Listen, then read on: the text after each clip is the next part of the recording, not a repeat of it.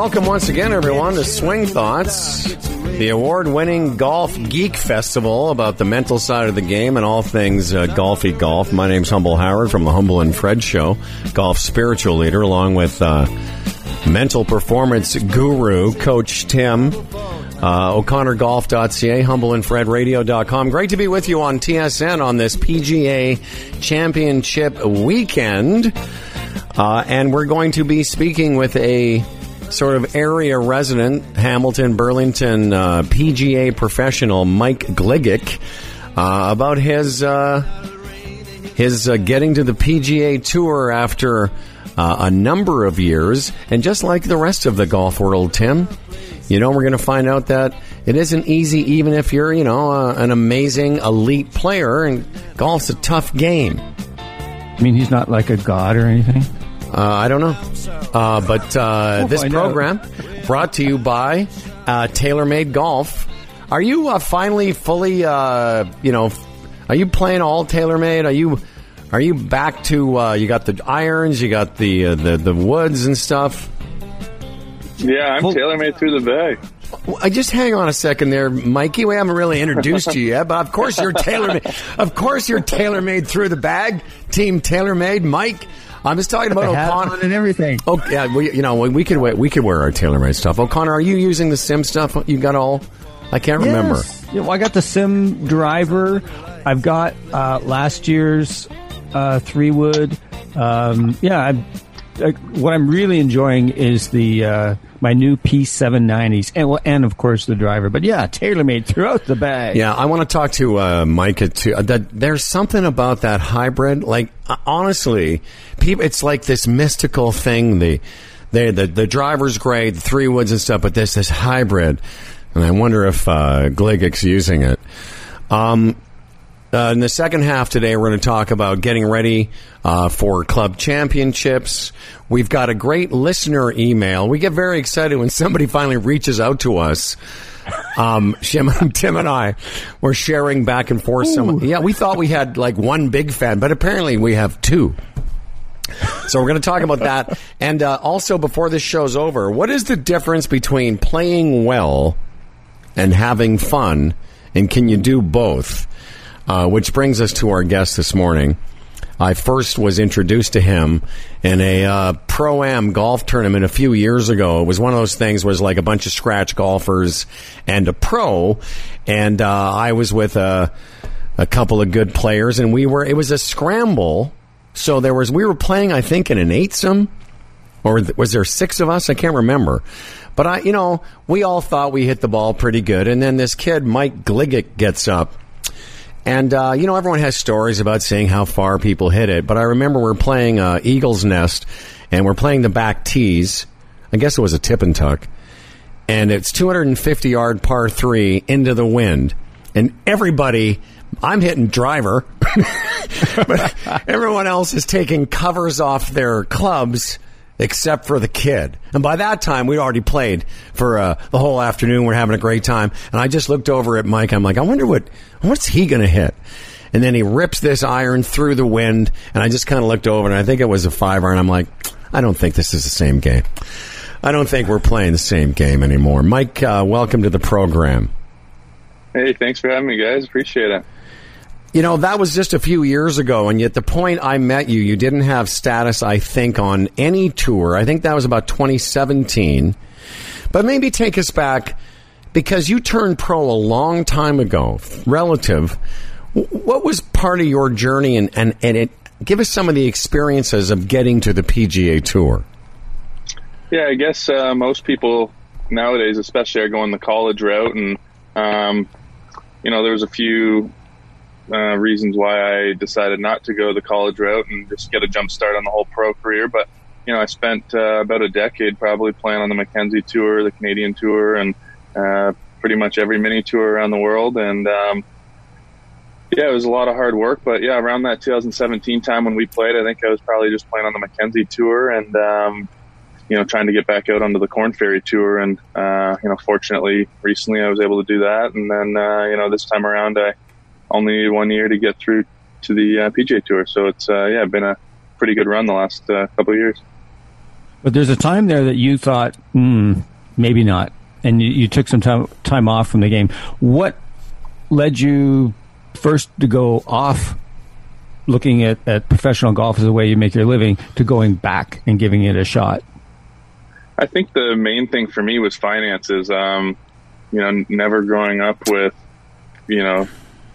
a big bank account to fall back on, and truly living that mini tour grind of paying my last dollar for this entry fee and pretty much having to play well to make a check, and so I can afford the next entry fee kind of thing. And I think looking back on it, that had a big impact on my career, and I'm as big of a struggle as it was then, I'm pretty fortunate that it all kind of panned out the way it did, and I think it made me a bit stronger today. Now, Mike, you've played mini tours. You played the McKenzie Tour, Corn Ferry, and now some PGA Tour events. Can you talk a little bit about the level of talent, how deep the talent level is? Because there's guys on some of those mini tours in Florida playing two-day events. They could play tour events on the PGA Tour, and it's not as big a difference as people might imagine. And how have you found that? Absolutely. The last, 5-6 years especially, I think the talent level's just through the roof.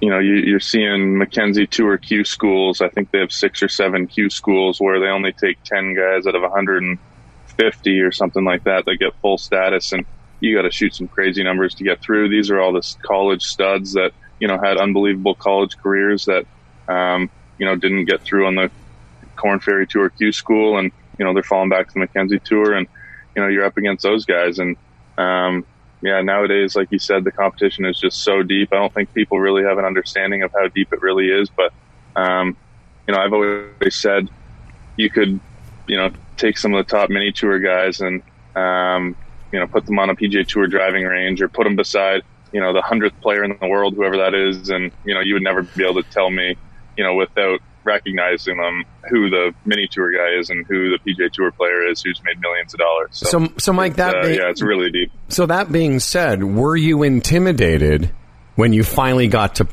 get your PGA Tour card? Were you intimidated playing in your first couple of tournaments?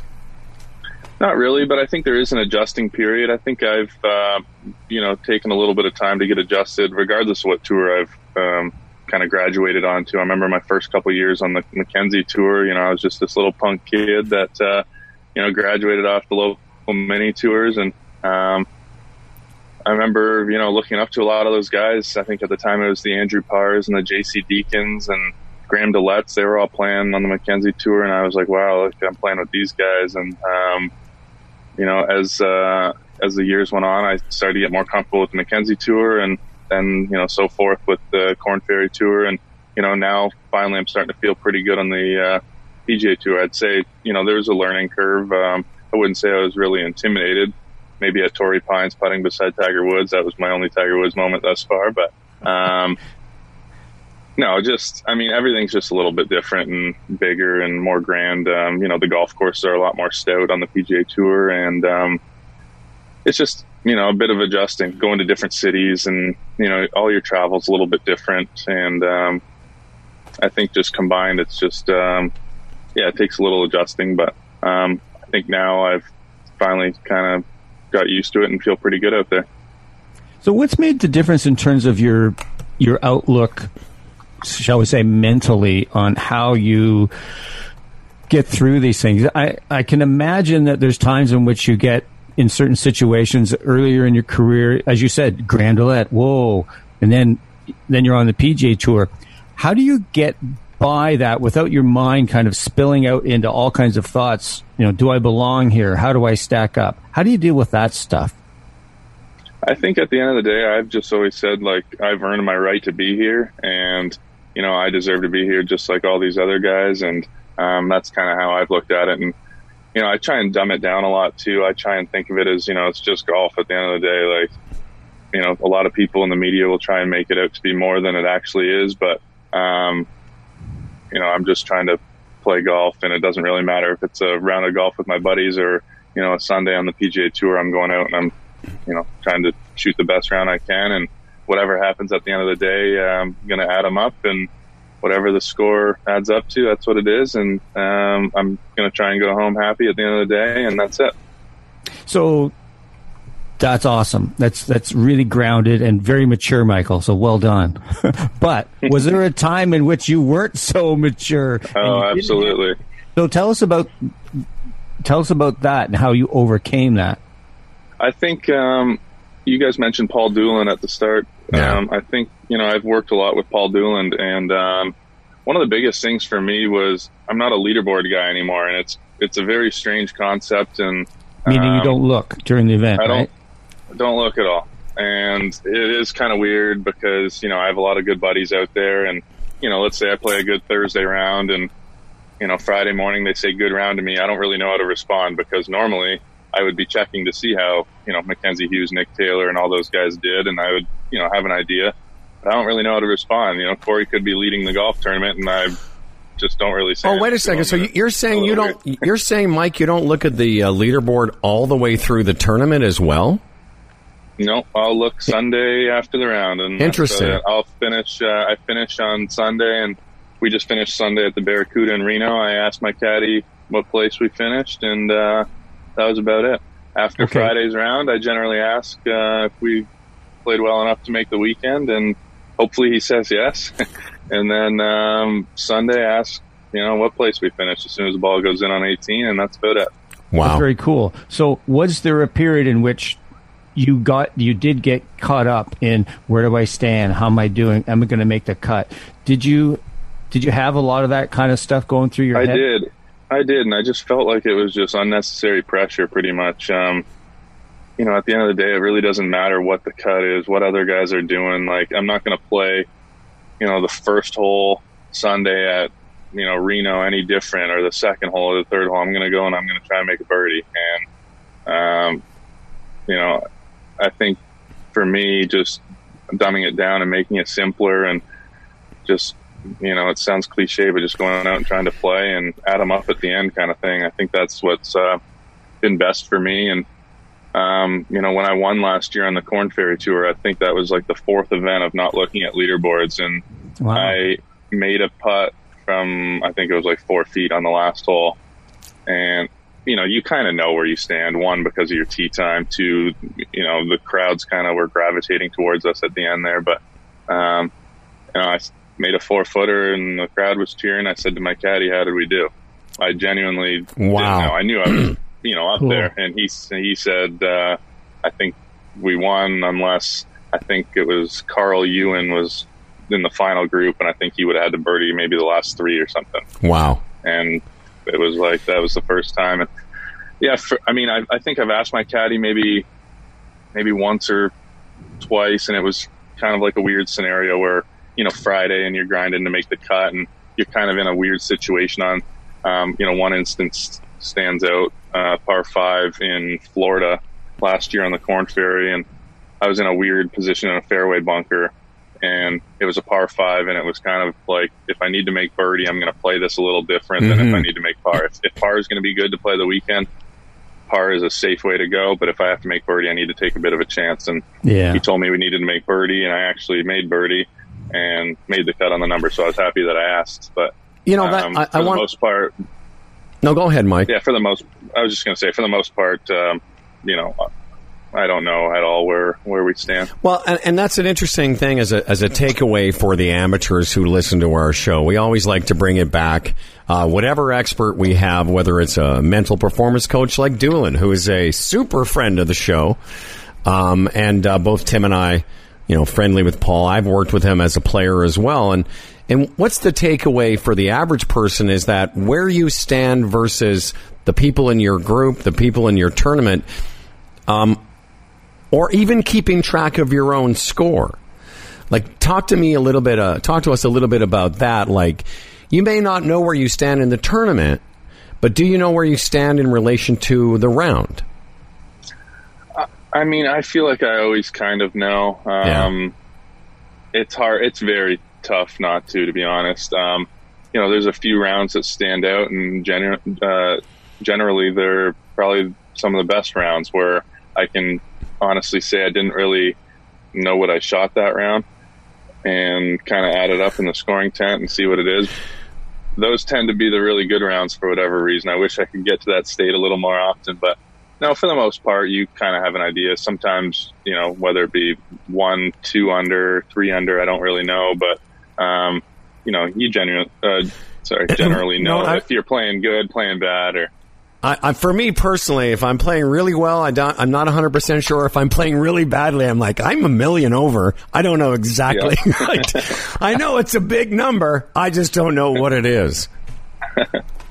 Yeah, absolutely. But, I mean, I think the whole mental side of it goes, you know, a lot of people don't really realize how important it is, especially at high-level golf, to, you know, to be able to control those, you know, emotions and those thoughts and whatnot. And I think, you know, that's why Tiger Woods is Tiger Woods. He's probably the best ever at it. And, you know, that kind of goes to show you.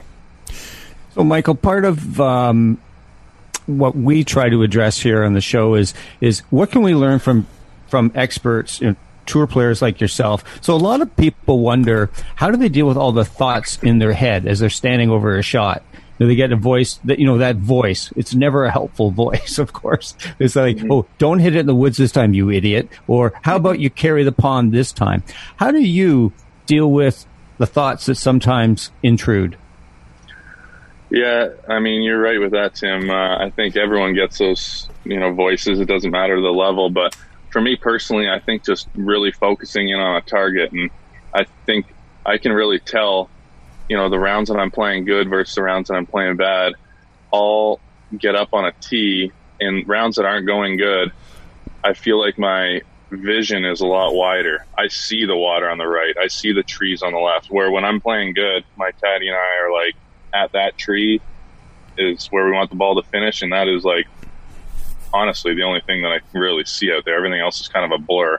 And when your focus is that tight, I think your misses become tighter too. Yeah. So I think that's one thing that's really helped me. And it's a, you know, it's a process. It doesn't happen overnight, but, you know, the more you really try and focus in on, you know, small specific targets, I think it really, you know, tightens your focus and tightens your misses. But what do you say to me? Okay, go ahead.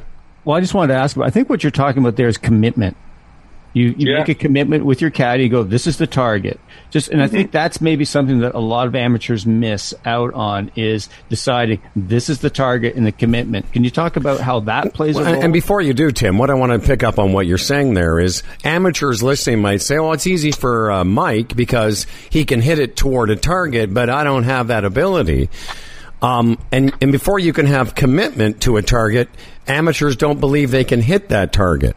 But I would say that even if you're a 12 or 15 handicap, having an idea of where you want to hit it is better than having no idea. Yeah, I think, you know, every amateur can, you know, hit a fairway. So if you can, you know, if you're trying to just hit the fairway, let's try and tighten that fairway. Even if it's just in your mind, yeah. You know, the fairway's still going to be, whatever, 30, 40 yards wide, but let's pretend mentally that it's 5 yards wide. Let's try and hit that 5-yard wide fairway. And I think, you know, if you pick those really specific targets, and it doesn't even matter if it's just off the tee or, you know, chipping or putting or whatever it is, rather than, you know, I think it's going to break somewhere right to left, and I'm just going to hit it out here somewhere and hope it breaks into the hole. Let's pick like a blade of grass or a, you know, a pitch mark, and pick like the right edge of the pitch mark, or, you know, a very specific landing spot for your chip. I think, you know, anytime you can tighten your focus is just going to, you know, produce better results. And I think in the end, just better misses. And what Tim was saying about commitment, I think goes hand in hand, but I think a lot of the higher handicap or a lot of golfers just don't think that they're ready for that yet. And yet the irony is, as you said, you know, if you're picking that tree down the right-hand side of the fairway and you happen to pull hook it, well, your misses are better because you're just on the left-hand side of the fairway. Whereas a lot of guys will just get up there and just go, I'm going to hit it out there somewhere. And the problem with that is when you miss it, it could be anywhere. Absolutely. One of my, this is a little off topic, but one of my favorite interviews that I've heard, I don't really watch that much golf or listen to too much golf, but one of my coaches sent me the interview of Brooks Koepka when I think he was kind of talking about when he first got on tour, he was saying, you know, mentally he was going into events and he was thinking about the cut and, you know, what he needs to do to make the cut. And he always found himself right around the cut line, just making the cut, just missing the cut. And he finally developed the mentality of, I'm just going to go win. And the cuts just happen all the time now. He's always around, you know, the lead now because that's his mentality at the start of the week. He's going in. His only goal is, I want to win this thing. And he doesn't even worry about the cuts anymore. And I think that kind of relates back to, you know, picking the, you know, tight targets like a tree or whatnot. You know, if you're just trying to hit the fairway and you miss the fairway, then you're, you know, in some trouble. But if you're picking a tree and you're just missing the tree, you're probably still in the fairway or maybe just off. So I think, you know, that kind of relates. Well, it's interesting that you mentioned Brooks Koepka because I think it was about, Howard, I think it was about a year or a year and a half ago that Koepka was, it was in a major and someone had said, what are you focused on this week or what are you thinking of as you play? And he goes, nothing. Nick Faldo was laughing at that. I know. But I think what he was talking about, and I think this is something that amateurs struggle with a lot, is they get up over the ball and they've got like, you know, a pilot's list of things going through their heads. So how do you, what do you have like a swing thought about, I'm going to do this with my hip today, or I'm going to, you know, is there any kind of focus mechanically versus, say, just make a full swing, a fluid swing or whatever? No, I try to just leave all the swing thoughts on the driving range, to be honest. You know, even now, before rounds, after rounds, I'm working on a few things in my swing. But once we get on the golf course, it's just pick a target and go. You know, I think my body, you know, knows how to swing the club. It's not like it's broken or anything. It's just I'm trying to improve a little bit and trying to make, you know, some small tweaks for, you know, some long-term gains kind of thing. And, you know, I still know how to play. It's not that I need these swing tips. So, you know, I would just kind of say that, you know, people need to make all their adjustments on the driving range. And once you get into game time, just go play and just be specific with those targets. And it's interesting, Mike, that you say that, in on that because most amateurs go to the golf course to try and figure out how to swing a golf club, even though they've been playing it for 40 years. Speaking of Koepka, and you mentioned Tiger in our I'm just checking here in our last couple of minutes. We got about 120 seconds. Now that you're on the PGA Tour, Team TaylorMade, and you talked about looking up to different Canadian players, is there somebody that you would be intimidated playing with, or has there been somebody that you were a little like, ooh, I got to play with this guy? Not really. I think, you know, Tiger for me would be one that would definitely stand out. I've just been a huge Tiger fan, looked up to him for so long, and he's done so many great things for the game. So he'd probably be the one where, I'd maybe feel a little different on the first tee. But, you know, for the most part, you know, they're all great guys out there, and, yeah, I wouldn't say I feel too intimidated. But what about Tiger in person when you first got to watch him hit a ball as a professional golfer yourself? What was that like? It's still pretty special, I'm not going to lie. Really? Yeah, it's pretty cool. It just seems like there's like an aura around him or something. I don't know. I mean, it's Tiger Woods, so... yeah, I mean, the only event that I've played with him this year, I think, was Torrey Pines. He hasn't been playing a whole lot, so... yeah, hopefully we cross paths a little more. Did you like beyond? Were you on the range, just kind of sneaking a peek down, seeing how he's hitting his 7-iron? A little bit. I spent a little more time with him on the putting green. I was intentionally trying to putt over to the holes that he was putting at. That's so, really funny. You know, I could get a glimpse at that magical putter that he's been using. Well, listen, Mike. Mike Gligic, Team TaylorMade. Thanks for taking some time with us this morning.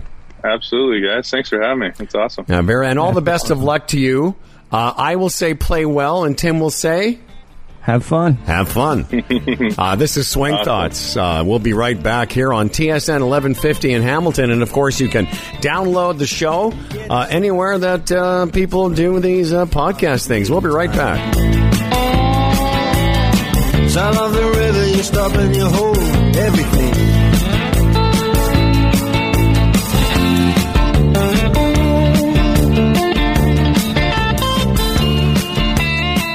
And welcome Welcome back to our second segment here on Swing Thoughts, 1150 TSN Radio in Hamilton. Great to be with you, brought to you by TaylorMade. My name's Humble Howard, Humble and Fred Show, you know, that thing. And, of course, Tim O'Connor's with us, a mental performance coach, O'ConnorGolf.ca, brought to you by TaylorMade. Visit TaylorMadeGolf.ca to learn about all kinds of new stuff going on with the Shape in Motion family of TaylorMade products. The all-new SIM and SIM Max drivers. And, you know, what can you say? If you're looking to, you know, they say there's an old saying, you can't buy a better game. But in this case, you can buy better golf clubs as a pathway to a better game. And TaylorMadeGolf.ca is where it starts. Tim O'Connor, interesting talking to PGA Tour player Mike Gligic in our first segment. If you missed it, you can go check it out at Swing Thoughts, the podcast, Apple, iTunes, all that stuff. Interesting kid like that, you know, playing against all those players. And one of the things we talked about is how much talent there is. And I was thinking about Brendan Todd, who like a year ago, around this time a year ago, I think he was the 2000th, something like that, player in the world. Right. And he just, I think he just cracked the top 50. But the point is, there's lots of guys out there that we've never heard of that are so good. It's sickening. It's just hard. It's hard to relate to. And the thing that is, it's kind of grounding, if you will, to have to be able to have this opportunity to talk with a guy like Mike Gligic, the same way it is with Rebecca Lee Bentham last week. And you get an understanding of how freaking difficult it is to make your way successfully in the business of being a tour golfer. Mm-hmm. I mean, here he is. He's 30 years old. I mean, he's been at this as a pro for, I think, about 12 years. That's right. Wow. And so he's finally on the PGA Tour. And, man, you know, and like he said, you know, what was the key thing that held him, that held him back or caused it was the finances. Can you, I mean, people, this game is hard enough, but wow, it's so hard to imagine, you know, knowing like, wow, you got to make this cut. Are you going to have like, I don't know, enough gas or, you know, the mortgage is coming up. You add that on top of it. Hard game gets harder. Well, you know, I'm looking at Mike's statistics, and his last tournament, he finished 26, which is, you know, a very nice shot. 72, 68, 65, and made $48,000, which is a nice payday. But then he's got missed cuts and a couple of made cuts, and, you know, his best finish is 21st early in the year. But, you know, you make a great point about, you know, the rest of us get pissy when we have a bad round on men's night, but we still get to go home and have pizza because it's not our livelihood. You know, guys always joke, well, that's why my name's not on the bag. But those guys whose men and women whose names are on the bag aren't eating if they miss that cut. Yeah, it's so, and I think that you can imagine how strong they have to be in terms of being able to stay focused on the task at hand, if you will, you know, and, you know, on that target. And I love what he was saying about not being a leaderboard watcher, because he really realized, I think we didn't get too deep into it, but, you know, if you are looking at leaderboards, you're just riding this roller coaster of emotions, you know, make a par. Oh, okay. Make a bogey. Oh my gosh. And then there's all the, you know, and then you start to perhaps run the risk of evaluating yourself. How do I compare? Oh, my gosh, I have it. I don't have it. And what he's talking about is that ability to stay focused gives you an opportunity to just put that stuff kind of on hold. Mm-hmm. No, I enjoyed that part. And again, I've had some success recently. And with the advent of the digital, you know, scorecards, and I played in events for years now where you can watch my progress online, and I never do because I find it distracting. But totally. now because we're all keeping score on Golf Genius as well as a backup card, You know, I told you about the Invitational I won a couple weeks ago. I was tempted a couple times because it's a long day. It's 27 holes. And, and every time I entered our group score, there's a, you could check the leaderboard. And I specifically didn't, even before I knew I was playing well. I mean, I was just playing along, and I'm like, it's because you're curious. Part of it is how are my buddies doing, you know? How's the field doing? But the last couple of holes, when I knew I'd had a pretty good day and was coming down to the end of the tournament, I specifically didn't do that, and it saved me because I was only one shot ahead on the very last hole. But what? How differently would I have felt if I had known that?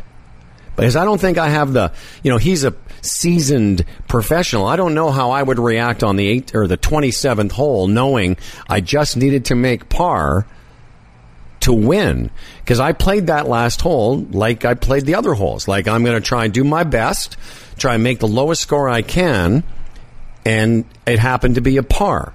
That happened to be enough, but it changes how your body feels, I think, if, as you say, you start getting back into the where do I stand mentality. I think that what he's done, too, is taken probably some great advice from a friend of show, Paul Dolan, his mental performance coach. Because one of Doolan's standbys is control the controllables. You can't control how other people are doing. You can't even really control your score. You can certainly influence it. So if you kind of say, all right, here's the things I can control, say my process, you know, committing to shots, etc., but I can't control where I stand in the field. That takes one other thing that could be distracting or just cause you to – it really has an influence on your swing too, the more tense you are and the more you ride that roller coaster. Let's take that out of the equation. And it's funny, I kind of laughed at myself for saying, you know, when he said, you know, I just, you know, I don't look. And I went, that's very mature of you. But it really – It is mature. But it is, because you think of how, you know, younger people – gosh, I sound like an old guy, but I am 63. Get so caught up in social media and all this stuff that's this tsunami of information that's coming all the time. And there's a certain point, I think you just realize, does this really serve me? Yeah. To be inundated with all this stuff, constant. I just don't think it is. And so in golf, if we can find ways to just control our environment, both mentally and, you know, best way we can, we give ourselves a much better chance at performing and having a good time. Okay, where you are right now, physically with that microphone, is perfect. Okay? We do this on the Humble and Fred Show all the time. We're all on Zoom calls, and everybody, like we had a guest on earlier, and of course their mic's different than our mics, but where you are right now is absolutely perfect. Let's move on now to our latest, we got so excited that we got an email from Cam, and I don't want to get into the correspondence, but let's mention that Cam is an American listener. I believe he's from Maine. Yep. And do you have Cam's? You just sent me. You cut and pasted. What's Cam's last name? Oh, God, you put see, there the spot, you go. Man, it doesn't matter. Yeah. There's a bogey for the show. It doesn't. Oh, Cameron Scott. There it is. There you go. Exactly. And he says you and GSL, aka Howard, touched on intentions and being intentional in your play. He talks about what we just talked about with Gligic. You know, picking conservative targets, making intentional swings. And he goes on to talk about on practice rounds. Any advice, because he's playing in a tournament, any advice from either you or GSL? I have a 2-day stroke play tournament coming up at a course I've never seen or played before. I'm going to play a practice round. Any advice on how to approach the practice round? I'm planning on taking a few photos of each hole, which I thought was great. Mm-hmm. For visualization and meditation. Good on you, Cam. Absolutely. He says, I'm going to take a notepad to note conservative target areas, distances, blah, blah, blah. So what? You're a coach also of a university golf team. What would your advice be for Cam, excuse me, and any other people that are going to have some tournament play coming up? Well, first thing I would do is take advantage of technology and use Google Earth and to take a good look at all the golf holes. And you can even start to use the measurement in it to figure out, you know, in a not absolutely precisely, but pretty darn good in terms of, you know, where are the good landing areas? How much space do you have? And that gives you a degree of familiarity, that bird's eye view of the golf course. That's even part of Scott Fawcett's Decade System. He teaches people how to do that, because when you get that bird's eye view, it really shows you particularly where things, if you run through fairways, where the fairways narrow. So that was the first thing I told Cam. You know, I sat down with Sean Casey a couple of years ago, another friend of the show, just after we had taken, Tim and I had taken the Decade course, and I went off to play in Victoria for the Canadian Mid-Am. And Sean and I did that with Google Earth. We did the technique, the Decade thing, where you can basically overlay this grid on any fairway that you can see on Google Earth. And you're right, Timmy. You can get a pretty good idea that bunker out there is 245, and you can kind of plot your way around the course. My advice for practice rounds, excuse me, because I've got a GAO tournament coming up in a couple weeks on a golf course I haven't played in years, and I'm going to go play a practice round with a couple of things in mind. What are the clubs I'm going to hit on these holes to make it the simplest that I can? Like, where won't I hit drivers? So those are things I note. But around the greens, I'd say to Cam and anyone else, like, don't play a round of golf to keep score. Play a round of golf to just get familiar. If it's doable, hit a couple extra shots. But when you get to the green, while your other players are playing, really play and try and hit some putts to different corners, just to get a feel for, this generally breaks that way. And what I do is I will write down the general break on a scorecard or a notepad, so that when I get there in the tournament, I go, okay, this kind of corner I've noted. I'll even put the little arrows on it, just so that especially if it's a course you don't know, so that when you get there in the tournament, you feel a little bit of comfort that I've putted that shot. You hear it on the telecast all the time. They'll say things like, "Oh, those guys would have practiced that putt because they would know that. Oh, yeah, that's probably going to be a pin position." Yeah, with the University of Guelph golf team, I don't want them playing a match with each other. It's not a chance for buddy golf. It's a chance to get up there and experience the golf course, take notes, try different shots. No, that's very, very good. No, that's exactly it. I mean, if you've got a couple of days, like some of the bigger tournaments I've played in, you get a couple of practice rounds, you might play 9 holes to see just for scoring. But if it's the only round you get, basically just see if you can hit as many shots as you can. Okay. Yeah. So what is the difference between playing well, or what does it mean, I should say, not the difference. It's not a need. It's not a debate. You know, Tim and I were texting back and forth about this a few days ago. About playing well and saying have fun. Because it's this sort of thing that become the first tee. Okay, guys, it's time to play. All right, everyone, have fun, play well. But really, what's in those thoughts? So you're the have fun guy. So what does it mean to you? To me, that puts golf in perspective for one thing, and that at the end of the day, whether you're playing a casual Saturday morning round or it's Club C or a qualifier, whatever, the end of the day, it is about having fun. It's not a test of your identity or anything like that.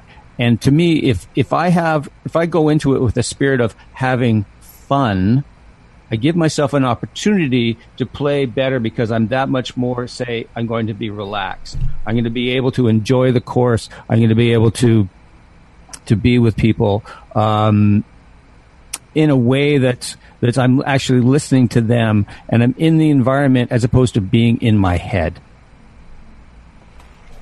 I like that. And I think that's, I think if somebody were to think about their friends saying, have fun, I think what a lot of people do, though, the cynical people, which is most people. Is that you? I think cynically, a lot of people go, yeah, I'll have fun if I play well. You know what I mean? Because it's all, all golfers can relate to this. You know, the first few holes, there's this sort of spirit of, adventure, positivity. But as soon as you have some up, you know, your first triple, it's not as much fun, right? Exactly. What do you think? So let me just ask you. So what do you think, if we say play well, what's maybe the positive or perhaps the negative in that? Well, that's interesting because I never thought about what that means negatively, but I guess it could have the same thing as have fun. Because here's what I'll say. For me, when I say to somebody, play well, I think what they think or what most people would accept as it means have a great score well, right? Like, yes, good luck scoring well today. And that's not what I mean. Okay, cool. But that's what people mean when they say, because what they really want to say is, hey, hope you have a good score today. Right. Have fun. Hope you score well. That's what we're wishing each other. But playing well is what we've been talking a lot about on the show and away from the show. If you play well and don't maybe score well, because they're not completely, they often are tied together, but if you do the right things, if you chip out when it's appropriate, when you're in a bunker and you can't get out, you play the safe shot and make a nice soft bogey or at worst a double. That's playing well. Yeah. You know, I was telling you off the air, I didn't have a great club championship in terms of where I placed, but I played as well as I could on every shot. It didn't work out because golf's hard and I'm an old man, but I played well. I didn't score well, and that's what I mean. I guess the negative is playing well has nothing to do with your score. Absolutely. And you can play well, thinking of days in which your ball striking is pretty good. Things are going well, but you don't score well. You just don't. You get a bad bounce. You get things lip out. It hits the flag and doesn't go in. Particularly today, that is a weird thing. That is that COVID flag bugs me, man. Oh, me too. Oh, I can't stand it. I know, because yesterday in a match we played, a guy hit the pin and the ball goes out and it went. Sorry, that's not golf. We can't say, nah, if that wasn't there, it would have gone in. Then it's not golf. But I think that's part of the attitude that sustains people like Rebecca Lee Bentham and Michael Gligic, is knowing that there's days in which this game, a hard game like we've attested, it's as my dad used to say, the game giveth and taketh away. That's it, mostly taketh. Well, and it ties in nicely to what I wanted to say about, you know, your club championship this weekend and tournaments that I play in, but even just the regular day-to-day play that we all do. You know, Mike has some weeks, I was looking at his stats, where he misses cuts. Some weeks you just don't have it. You know, and the expectation that we're supposed to be sharp every day we play is ridiculous. And I haven't been particularly sharp the last 10 days or so. You know, I've had a few higher scores than I like to, but I can promise you this. I've had no rounds of golf recently where I didn't think I played well. I didn't score great, but I certainly, even in the second round of the club championship, I was out of it, and I was in the second or third last group, but I just wanted to finish the day, and I hit probably one of my best shots of the tournament on my last hole because I still had the intention to do what was right in that moment. But as we say, it doesn't always work out, and so I think we should remind one another to forgive ourselves for days when we're just not that sharp, because it is, you know. Doesn't matter what your handicap is. Nothing says you have to shoot it every day. Right. So I've been going through this a lot for the last 2 weeks in terms of, I wrote a blog about it. I think what we're talking about is how do we deal with our ego, which is like this whiny brat. For me anyways, it's like, oh, you should be better than this, and oh, another crappy round, and oh, maybe you should be doing this and all that. And it's just kind of like, it's almost like dealing with this backseat driver. It's like turning around and saying, well, you know what, you just shut up for a moment. I'm not paying attention to you. And that's hard to do. I mean, what Michael Glick is talking about, what we're just talking about, is just like, you know, have fun, don't get too worried about this. That's, again, that sounds really mature, and it's good, and it is that. But every once in a while, we get caught. I get caught because I hit a bad shot, I hit a stupid shot, And like yesterday, in my match, I had this easy shot on number 11, which is the easiest hole at Blue Springs, and I just hit this weak into the bunker, and I buried the head of the golf club in the turf. That's my boy. But I let it go. But it, you know, within like 10 seconds, I was talking with my buddy, partner Michael, and we're laughing and we're carrying on. But that ego, oh my gosh, that's a hard thing to deal with. But how do we deal with it? It's just being aware of, all those stories I got in my head, that's not really who I am, and that's not really true, and all that. We just got to sometimes just kind of press pause on all that noise going through our heads. Yeah. And remember, you know, you can say it's a tough game till you're blue in the face, but, you know, I've really been thinking a lot about forgiving myself. I know that sounds crazy because I tended to just always always be on, I must be great today because I'm a great player. But our second round of the club championship got rained out. And I'm playing with kids from 6,900 yards. In the first round, I had hit the ball nicely. You know, I played pretty well. Didn't score great. Shot, 78. But I hit a lot of greens in regulation. And I'm sort of like, I was in there. Tied for fifth or sixth. But the last round, we got rained on. It was a long day. I didn't tee off until 2:30 in the afternoon. You know, as my buddy Paul said to me, I'm usually going to have a nap at 2. I get up. Timmy and I get up pretty early every day. Somewhere between 4:30 and 5 every day. So by 2:30, man, I was already tired. I started off nicely, but then we got torrential rain. We had to sit down in the car for half an hour. When I came back out, I just didn't have it. And I was just making bogey after bogey. And we're playing 6,900 yards on soaked fairways. So I'm hitting it. I carry my driver 250 in the air, 255 if I really thump it. So I was playing a 472 yard par 4, and my ball went 250 yards. Like, it's a tough day for the old guy. So I forgave myself. I just made bogey after bogey after bogey, and by the time it was all over, it added up to my tied for worst score of the year. But I promise you, I left the golf course with none of it on me because I played as well as I could that day. It was a tough day. I was on the golf course from 2:30. We didn't finish till 8:20. I could barely see at that point. I'm soaked and tired. So I felt there was no reason. How would I get mad? What would I get mad at? But I can promise you there was a time I would. Well, that's the thing that I want to just maybe explore with you a little bit is like what's made the difference for you in terms of not getting angry and getting the stories going and blah, blah, blah, and whining at yourself. What's made the difference that you don't do that now? I know. I've been meditating a lot lately, Tim. I'm not kidding. I'm doing this. Rachel and I are doing this 21-day challenge. And you'll love this. It's the Dan Harris app. Yeah. 10% happier? Yeah. And this is going to sound hilarious, I think, but every day I get to see how many more minutes she meditates than I do. So, she keeps sending me, she goes, honey, it's not a competition. I go, everything is a competition. But we're going to have, I tell you what, we're going to do a little podcast extra. We're going to wrap it up here on TSN. Tim O'Connor, you got to read his blogs, O'ConnorGolf.ca. I think they're well-written, they're well-intentioned, and I always find some value, and you will too. HumbleAndFredRadio.com.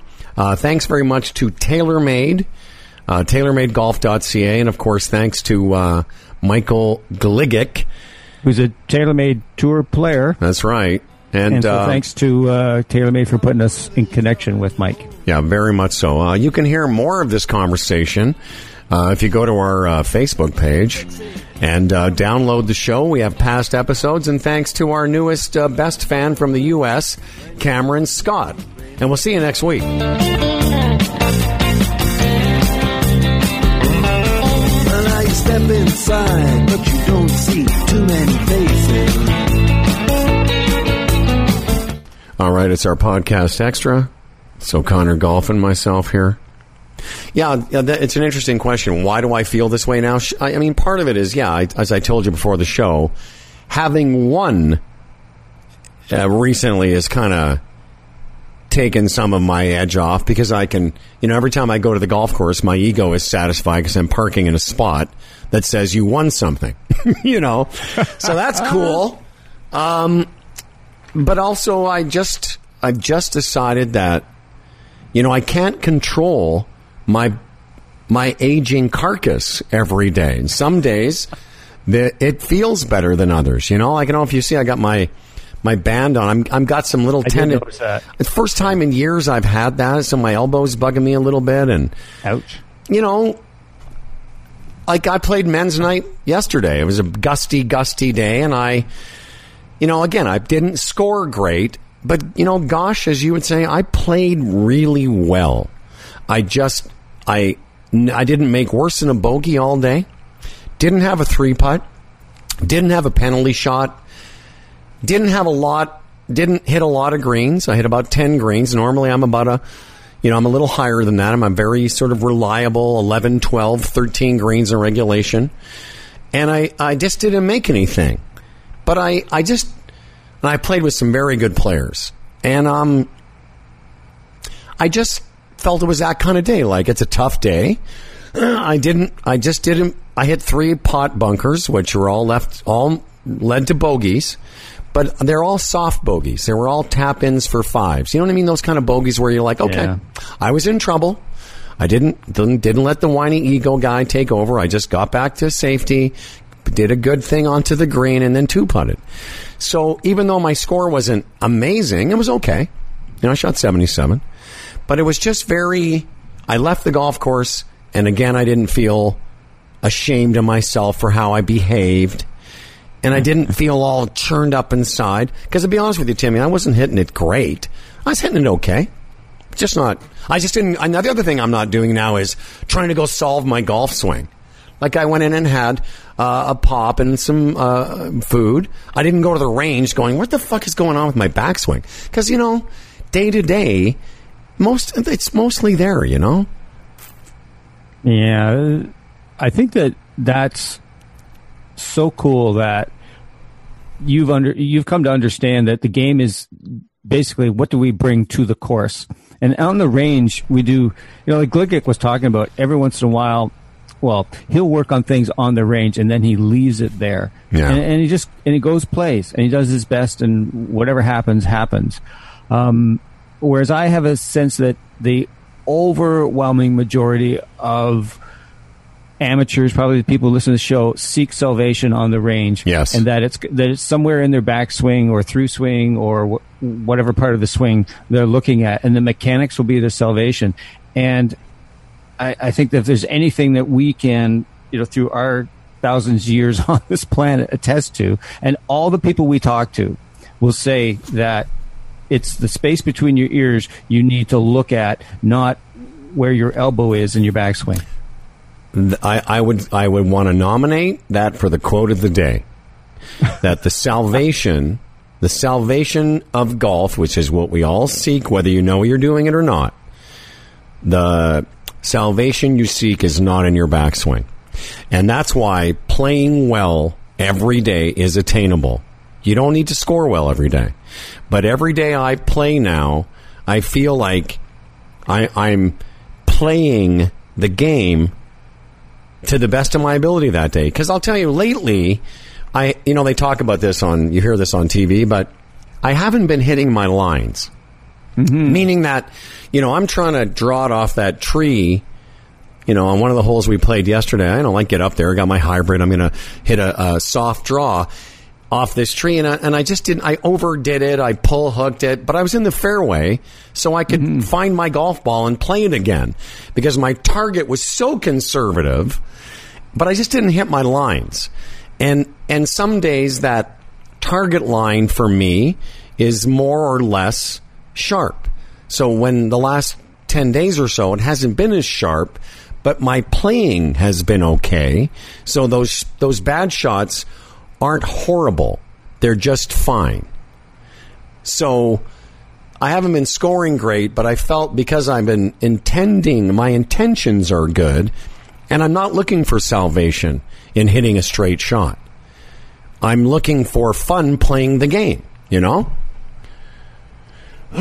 Excuse me. You for the first couple of years that we did this podcast, every once in a while you talk about playing the game, and I'm not sure where we talked about this on air or off air last week, but it's only in the last, say, 3 months or so that I've really come to understand what you meant. Yeah. And when you say playing the game, that is so different than playing golf swing. You know, yeah. Where am I in my backswing? And I give you a great example, and it's the game. When you play golf, when you play the game of golf, yeah, you not only you score better, yeah, and it's actually more fun. I know, what a novel concept, having fun playing golf. But I'll give you a good example of playing the game. I had a match yesterday. We talked about this before, but I think it's worth going over.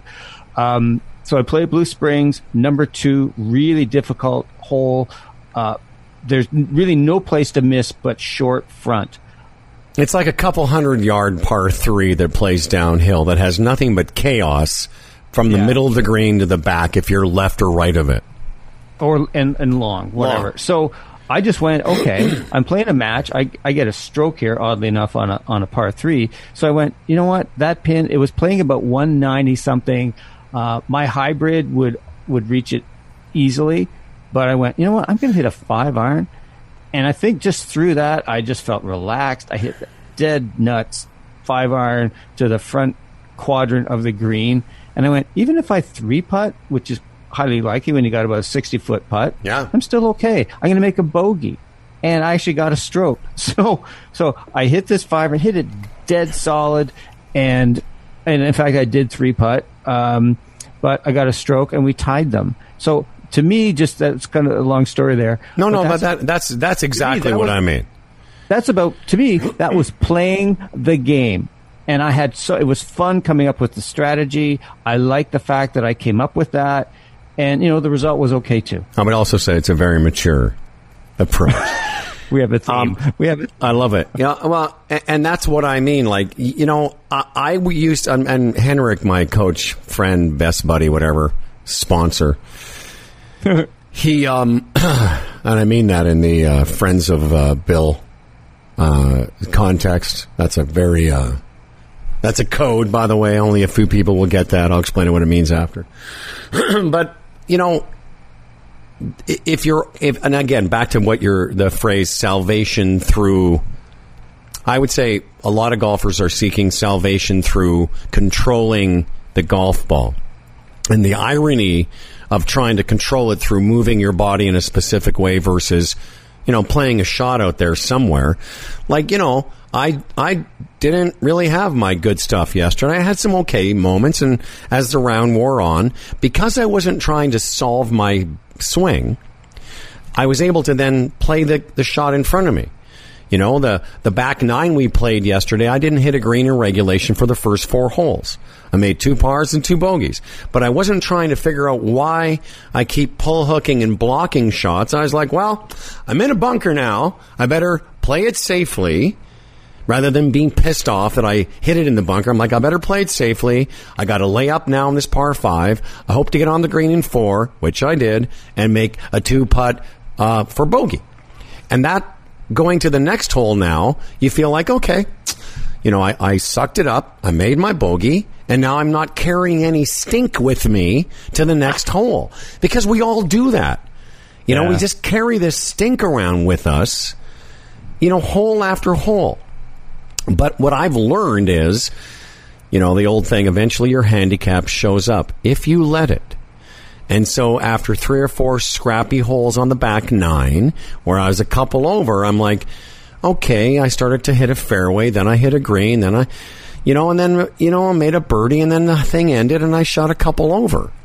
But I've learned that if I carry the, why is my swing all screwed up, then I'm missing what's, like, you've said this to me, I've said it to you, then you're not present anymore.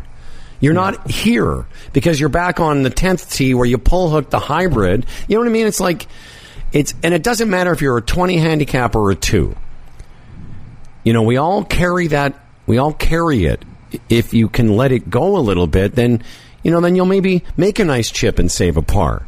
Or you'll make the correct bogey, which is what I mean when I say playing the game. You know? Like, I hit a horrible shot. We played this 6-hole at Leithfield, which is a tough hole from any tee. Like, I was playing it on the weekend. It's 472. I was hitting driver 3-wood. But even last night, I had a decent drive, but I still had 220 into the wind, and I blocked it way to the right. But that's the place to miss it, because I could find it, pitch it on, two-putt for 5, and move on. If I'd missed it left, excuse me, the hole's over. So the idea is, pardon me, if you have the right target and you're playing the right shot, even if you hit it shitty, it'll end up in a better spot. Yeah, no, totally. That's been a key takeaway for me from my personal coaching with Golf Spiritual Leader. It's so I'm finding that I'm able to, I fall in and out. Again, it's with, I think, this battle with my ego. And but I was proud of myself yesterday. I was, before we got on air, we were talking about this match I played with a +7. +7. Gosh. Yikes. That's crazy. That shouldn't even be allowed. I know. And his partner was merely a +2. My golly. Hack. So number 8 at Blue Springs. Tough driving hole. And I pull it. But I get a break. And it doesn't. And I find my ball. I won't go into all the details. I mean, felt very fortunate. But I was proud that I didn't try to fix the pull that I made on my next swing. My next swing, I actually had it was off a kind of a tough lie, and I just went, you know, it's about 190-ish, but if I hit a 5-iron, which for me is kind of 175, 180-ish in there, just put a smooth swing on it, I can kind of get to the maybe middle. Well, I just just kind of gave up control on it and just made one of my best iron shots of the day, of the year. Nice. Just penetrating flight, drew in, and it was just off the green, and I chipped up for a tap-in par. But I think that the thing what I was proud about there was that I just went, okay, that tee shot is done. Yes, you pulled it, but let's just be here now and just be present to this swing you're trying to make.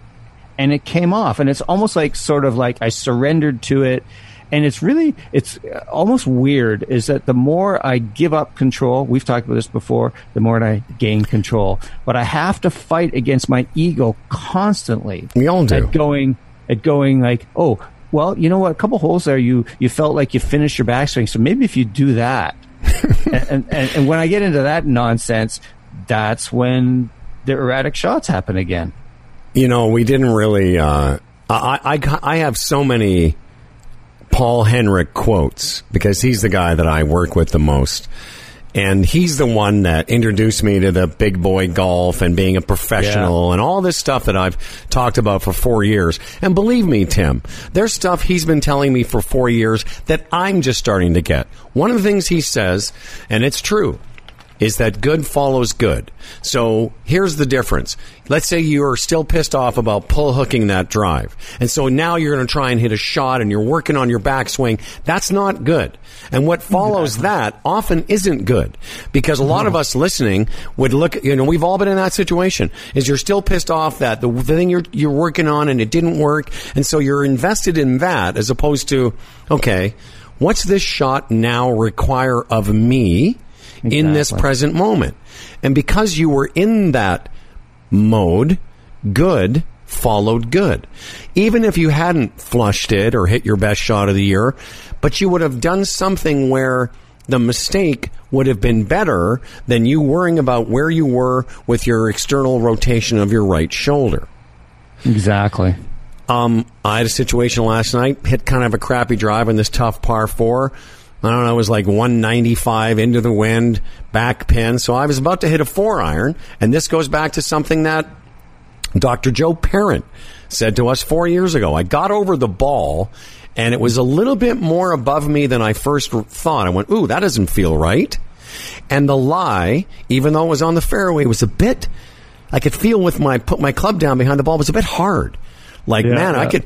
This is a tough shot anyway. It's a 4-iron, which is a tough shot. And I thought, ooh, that doesn't feel good either, because I could fat this, or you know, there's not a lot of give there. So I went back, talked to my caddy, which is Howie, and I took out my hybrid, choked down almost to the steel or graphite in this case, yeah. And I just hit the sweetest little cut, middle of the green, because the good followed the good. Because yeah, my absolutely. Ego, I should be able to hit 4-iron. I'm a good player. I was like, screw that. I just want to give myself the best chance. Because even if I had hit a poor hybrid, I would have been up there. I would have been somewhere near the green. But I could have hit that 4-iron. I could have fucked it anywhere. Like, you know what I mean? Like, could have gone anywhere. Totally. Could have gone in the hazard. And that's what he means by when you have good intentions on a shot. Another good example: if you've missed a green and you've got a tough shot to a near pin and you've short-sighted yourself, but you think, hey, I should be able to hit a flop shot, land it just there and have it trickle to the hole. Well, most of the time we double chip it, we chunk it or whatever. What he told me was, dude, I don't care how good you think you are. When you're in trouble, get it on the green. Get it to 10 feet. Give yourself a putt at par, bogey at worst, because what a lot of times, and it's happened to you, happened to everyone listening, you think you should hit this, you know, heroic chip, and you end up making a bogey or a double. I'm sorry, a double or worse. Right. And I can't tell you how many times now I go, okay, I'm out of position. I'm going to make a nice swing through this pitch. It's only 20 yards over there. And, you know, lo and behold, it ends up pretty good. The good follows the good. Chaos Absolutely. Follows the ego. Well said. Well, it's interesting. I just made a connection between when you hit a shot in the woods and you think, oh, there's a little opening there. If I hit it over this tree and draw it here, it's the same decision process as when you've got a difficult chip, because the reason you have a difficult chip is the same reason you're in the woods. You've hit a bad shot. So you're in jail, you know. Even and now you have to pay the piper, if you will. So you chip out to get yourself back in play out of the woods. The same way you use that you chip to a location where you can get yourself on the green. So that's very cool. I've connected those dots that I don't think I've ever done before. But again, it starts with awareness. What's going on here? So instead of just reaching for you know, I'm going to make a flopper here, it's like, okay, what's going on here? Well, if I hit the flopper, you know, I could make double or whatever. But if I just chip here, maybe I make, you know, bogey's the worst I make. But it takes some degree of awareness. And where I'm just going to drone on a little further. The reason you might have noticed I was just like smiling the entire time during your story was, so last night I'm on the third hole at Blue Springs, and really difficult hole. It's a weird hole. It's a dog leg right, but it's like, yeah, but it's like 190 yards or something, and then yeah, directly it's like a 90-degree dog leg.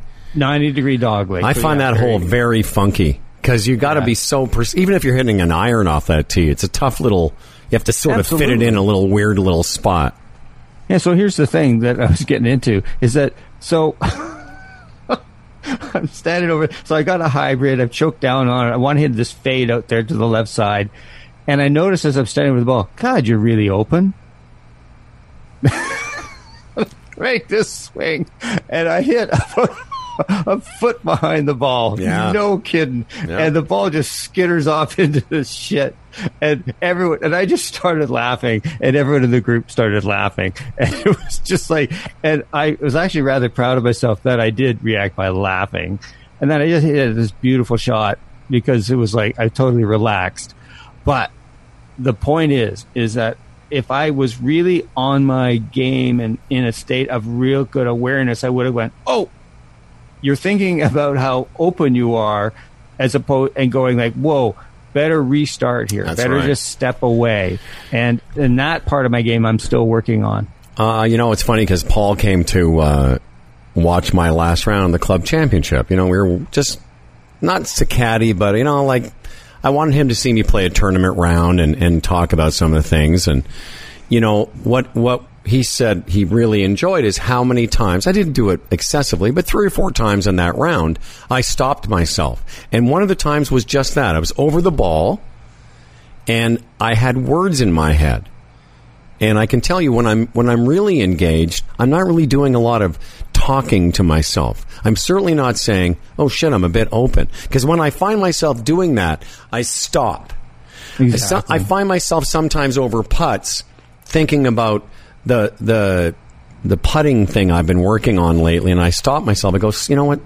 It's the hole's just right there. Just bink it over there. You know what I mean? Like, it's not that hard, but it really is the. And I would say this as a takeaway: it's the catching yourself. It's like meditation. In meditation, one of the things that I'm really getting into lately is when you notice that your mind is wandering, to bring it back to whatever's anchoring you that day, breathing. That's the skill of awareness you're discussing. Right. And in golf, it's the same thing. If you can catch yourself and stop and start again, then it builds a good habit of making sure that over the ball, you're just going to try and hit it the way you've been doing for the 20, 30, or 40 years you've been playing the game. Like what Mike said is, I know how to go. I'm going golfing in an hour and a half. I know how to golf. Now, I don't know if today is going to be a great scoring day or not, but I know when on the first hole, I will try and hit it to a safe spot on the fairway. That I can guarantee you. It may not come off, but I can play well every day. And that is different than scoring well. You're right. Absolutely. It often leads to it, but it's a different thing. And yes, have fun. I love what you said about, hey, let's just enjoy this day. But as we both know, on the fourth hole, when you make a triple, it's often tougher to enjoy the day.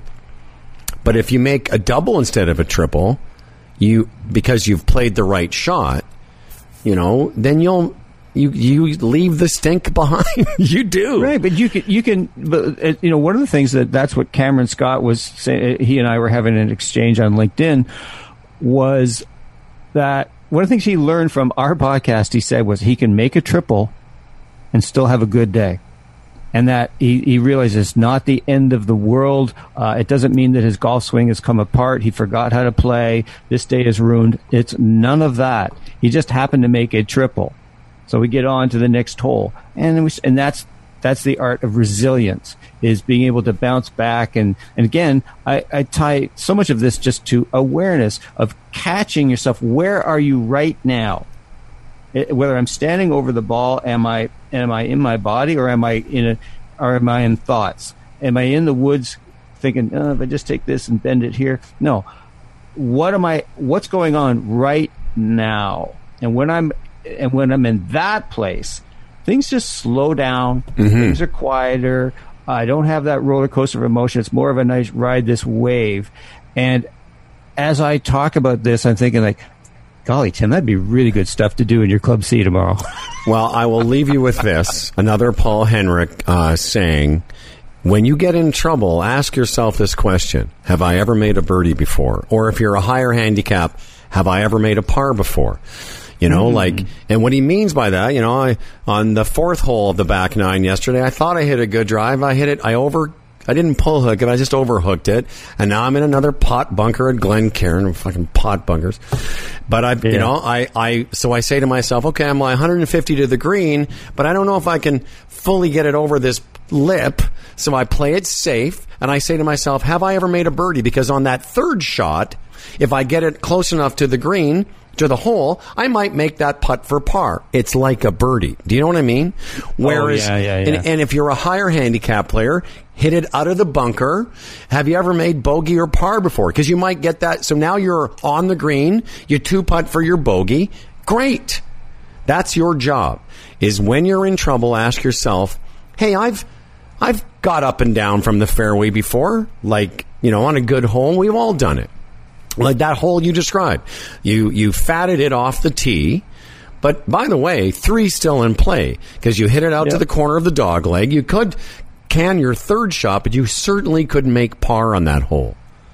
Whereas a lot of times guys go, oh, well, that's it. Hole's over or whatever. Exactly. Or the round's over. But, you know, if you've asked yourself the question, have I ever made a birdie before? In our case, lots of times I've done that. I've been 135 after pitching out of a bunker or the trees and got it up and down from that point. You know, hit it to 15 feet, the ball goes in. Oh, exactly. And you know, there's so much gold in what you're just talking about. And I got to think that one of the most exciting things to happen in golf is when you have that pitch out and you wedge it to 10 feet and you make the par putt. Wow. That is, to me, I get more jazzed from that than, you know, making a 6-footer for birdie. Well, I'll tell you what, man, you know, those holes where you make a bogey or a par after being in trouble, those are the holes that you look at on your good rounds, on your best rounds. Those are the things that keep it going.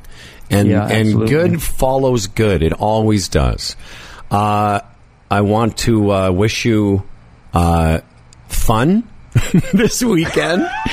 I want you to have fun, but I want you to play well. Because playing well, as I've just discussed for the last half hour, lets you leave the golf course satisfied regardless of the score. Yeah, 100%.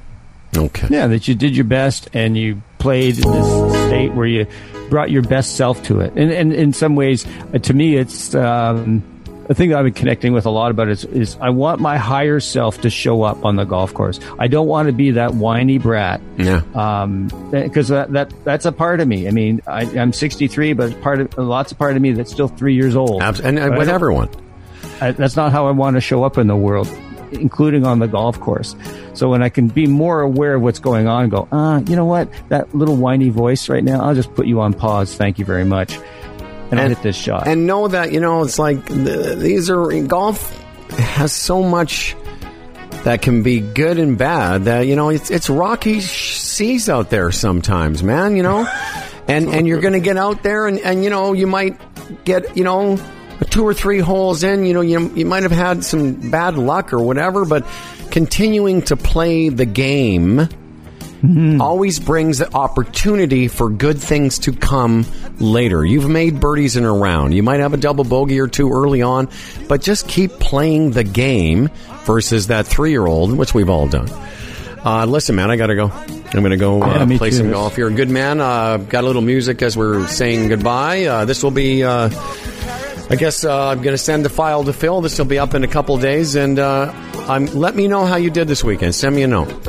Yeah, so we'll see you in 2 weeks. That's right. We're taking next week off. We'll have some archival stuff. Yeah, next week, the best of swing thoughts, some of our highlights. And I will talk to you this weekend. Have fun. And play well. Thanks, man. Of course. Yeah.